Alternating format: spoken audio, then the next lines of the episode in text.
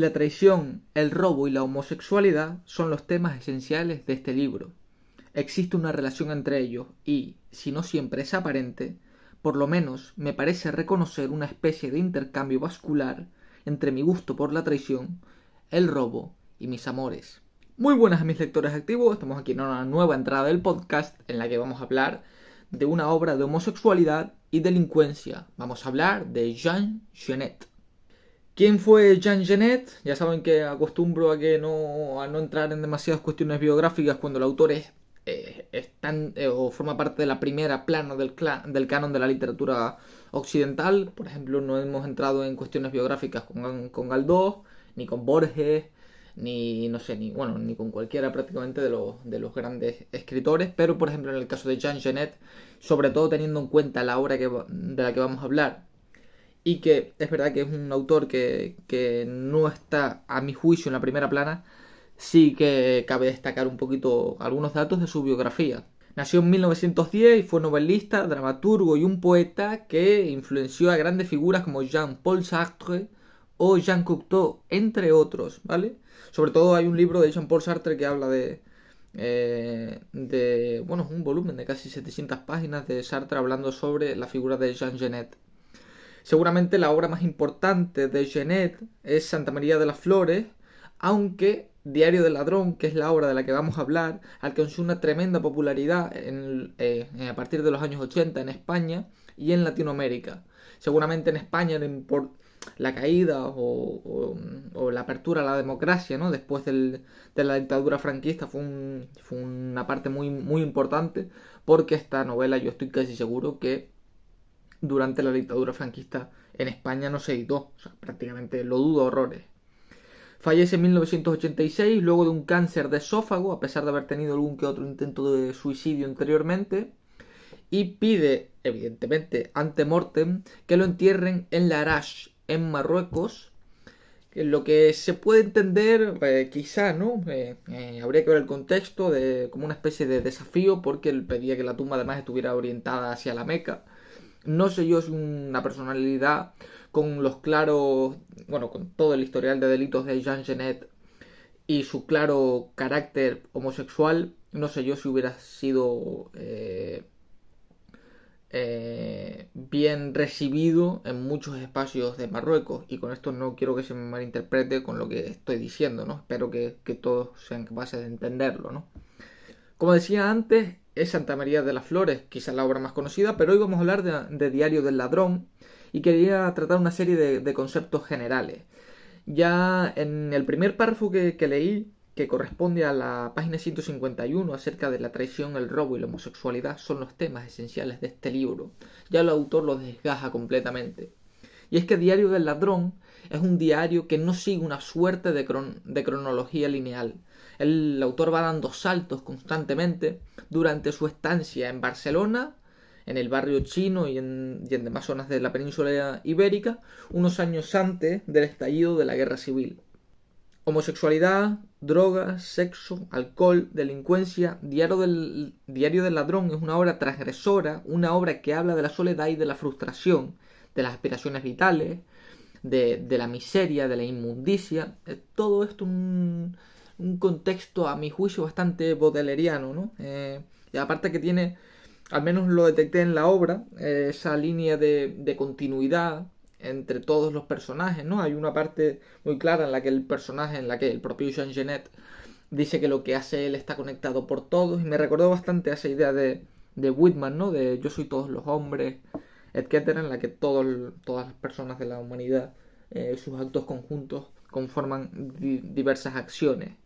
Como digo, es un diario de forma discontinua en la que el autor va notando muchas de sus vivencias, especialmente las que le ocurren con algunos de sus amores, como Marc Auget o el clásico, la figura más importante, evidentemente quitando a Jean Genet de la obra, que es Stilitano. Esta obra a mí me parece que también surge de una especie de, de, cobrarse sus lamentos, de, atacar la frustración, de sentirse inmortal, de querer ser leyenda por parte de Jean Genet, que debió tener una, una personalidad tremendamente arrolladora, ¿no? dice en la página 50 de la edición de la que disponemos, editada por Seix Barral, nací en París el 19 de diciembre de 1910. Pupilo de la asistencia pública, me resultó imposible conocer nada más de mi estado civil. Al cumplir los 21 años conseguí una partida de nacimiento. Mi madre se llamaba Gabriel Genet, mi padre sigue siendo un desconocido. Había venido al mundo en el 22 de la calle de Asas. Estoy ya en la página 50, es decir, ya han pasado bastantes cositas dentro de la novela, pero él, como digo, con ese carácter discontinuo, quizá en 20 páginas más adelante vuelva a la infancia o no. No es un autor especialmente preocupado, a mi juicio, de, de lo que he sacado de esta obra, por cumplir con todos los cánones y todos los márgenes de la literatura y de la literatura biográfica y de la literatura que conforman los diarios, ¿no? No, no está realmente preocupado en eso, sino en mostrar otro tipo de, cuestiones. Quizá una de las partes más importantes y a mi juicio más interesantes es la prosa de Jean Genet, y es que está cargada de un altísimo contenido poético. Yo creo que, que mi móvil está cargado de fotos de párrafos de Jean Genet, eh, de los que he seleccionado alguno para leérselos, eh, con un estilo generalmente de frases cortas, con palabras con, un buen manejo léxico. Eh, todas, todas las situaciones del libro están llevadas por una especie de algo mágico que es la prosa de Genet. Yo creo que obras como esta, que ya están, ya se me hacen que están bastante mascadas, ¿no? Como creo que lo comenté en un podcast, ¿no? El frescor. Recuerdo la primera vez que leí a Bukowski, eh, en un libro que además me regaló Eduardo Rodríguez, al que le voy a dar las gracias desde aquí. Eh, lo leí y me gustó mucho. O sea, bueno, el primero me, lo prestó realmente, que fue Erecciones, Eyaculaciones y algo más, y otras exhibiciones, y me, me impactó, me encantó. Luego ya cuando leí los tres o dos o tres libros más, el efecto había bajado. Cuando leí a Vizcarra, igual, el primer libro de Víctor Hugo Vizcarra, que ya saben que tiene un podcast en nuestro canal hecho por Isaías y que además es un gran trabajo, eh, me, encantó. Luego fue decayendo y quizás lo que hace que vuelva a recoger ese ansia por ese tipo de literatura sucia en donde, donde el alcohol, las drogas, la delincuencia están tan fuertes, se ven claramente reflejadas, es la calidad de la prosa de Genet. Porque Genet en contenido poético no tiene nada que ver, nada que ver para mí con Bukowski y con Vizcarra y con Miller y con Fant no, no. O sea, para mí Genet, eh, en cuanto a carga poética, eh, en ese estilo de prosa poética es muy superior a, eh, a ellos. Fíjense el párrafo que les voy a leer, que pertenece a la página 82, que tiene además muchas cositas para comentar, ¿no? Que dice, allí encontraría a Marc Aubert, a Stilitano y a otros más en los que había sospechado, sin atrever a creérmela, la indiferencia por las reglas de lealtad y rectitud, Decir de ellos son falsos me enternecía. Me enternece todavía a veces. Son los únicos que creo capaces de todas las audacias. La multiplicidad de sus líneas morales, sus sinuosidades, forman tramas que yo llamo la aventura. Se apartan de vuestras reglas, no son fieles, poseen sobre todo una tara, una llaga comparable al racimo de uvas del pantalón de estilitano. En fin, cuanto mayor más entera, más totalmente asumida sea a vuestros ojos mi culpabilidad, mayor será mi libertad. Bueno, el párrafo este es tremendo. El párrafo este lo leí yo creo que 15 veces seguidas, porque me encantó.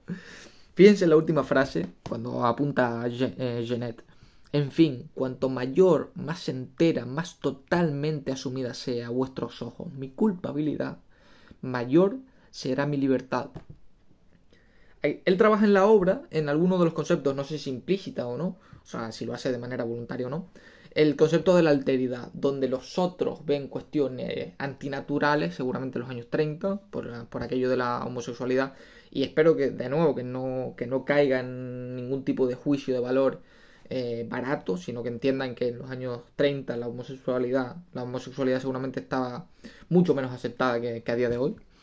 Eh, cómo convierte esa visión externa antinatural para, para parte de la población de los años 30 en algo que para él supone la libertad, la autoafirmación del ser, el ego, el, ser capaz de decir todo lo que ustedes me dicen no vale absolutamente de nada porque se antepone el yo, se antepone la libertad personal. Genet trabaja en la obra eh, eh, además con esta base de conceptos de la alteridad, incluso en determinados fragmentos él llega a comentar, ¿no? Eh, desliga de la importancia narratológica al yo, al personaje principal, para darle una mayor importancia a lo que es el acto del robo, al que romantiza, al que poetiza, a una pistola, incluso a una ropa interior, a lo que surja. Mm, con unos conceptos muy claros que además estaban en auge en los años 30 y 40 en Francia, de lo que era la premisa de la alterité, la alteridad, de la que ya trabajaron eh, especialmente Jacques Derrida. Por tanto, es un autor, eh, eh, recopilando ya algunas de las cositas que habíamos hablado anteriormente, un, diario en el que, gracias a la carga, a la, a la tremenda carga poética que tiene, es capaz de narrarte sus situaciones de, eh, sus amores, sus amoríos homosexuales, eh, la, delincuencia, las drogas, incluso si mal no estoy había un asesinato, la planificación y sobre todo los códigos morales que aparecen dentro de, de, de, los propios ladrones, ¿no? Hay un segmento en el que están hablando Genet y Estilitano y hablan del código moral del ladrón, que es incluso más más real que el de muchos que existen eh, en la calle, ¿no? Pero quisiera señalar una de las partes eh, que mencioné antes de eh, Diario del Ladrón, una obra que habla de la soledad y de la frustración, de las aspiraciones vitales, en un fragmento de la página 180 que dice impondré la visión cándida del mal a una costa de dejarme el pellejo, el honor y la gloria en esta búsqueda.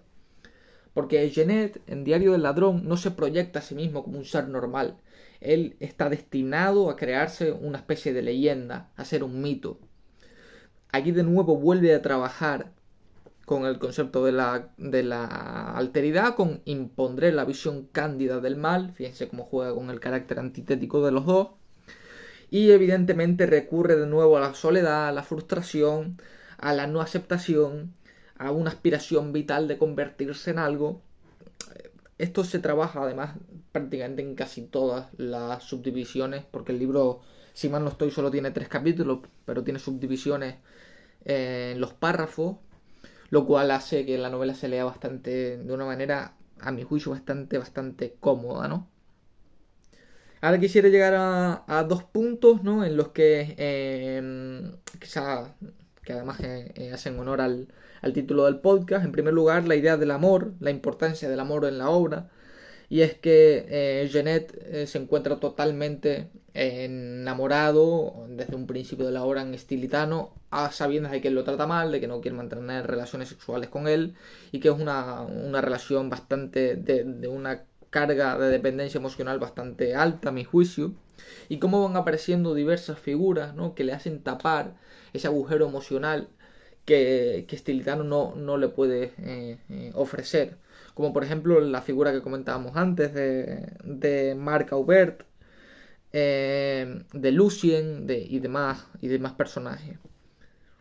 Voy a remitirme a la página 202 para comentar este párrafo que dice, cuanto más amo a Lucien, más se aleja de mí, mi gusto por el robo y los ladrones.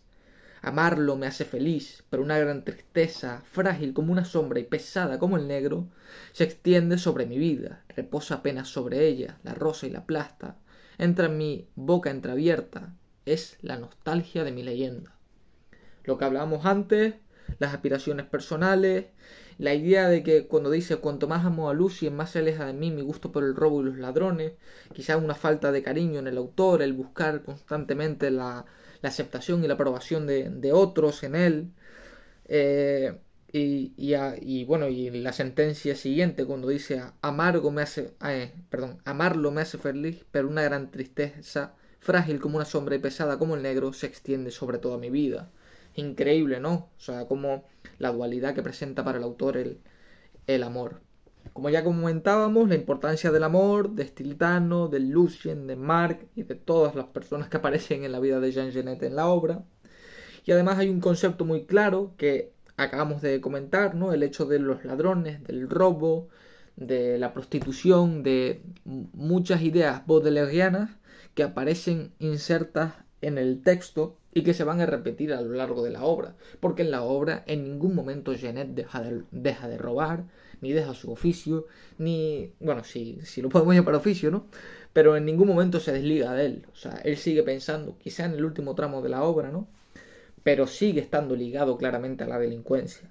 En la página 104 dice, es necesario, me dije, que estos héroes que hayan alcanzado tal perfección, que no desee ya verlos vivir para que un destino audaz les dé el último toque. Si han alcanzado la perfección, helos al borde de la muerte sin temer ya el juicio de los hombres. Nada puede alterar su asombroso éxito, que se me permita, pues, lo que se le niega a los miserables. Este párrafo es muy curioso porque viene a reescribir o bien apuntalar muchas de las cosas que hemos visto ¿no? en este podcast. Y es que en primer lugar la palabra alterar, de alteridad, nada puede alterar su asombroso éxito.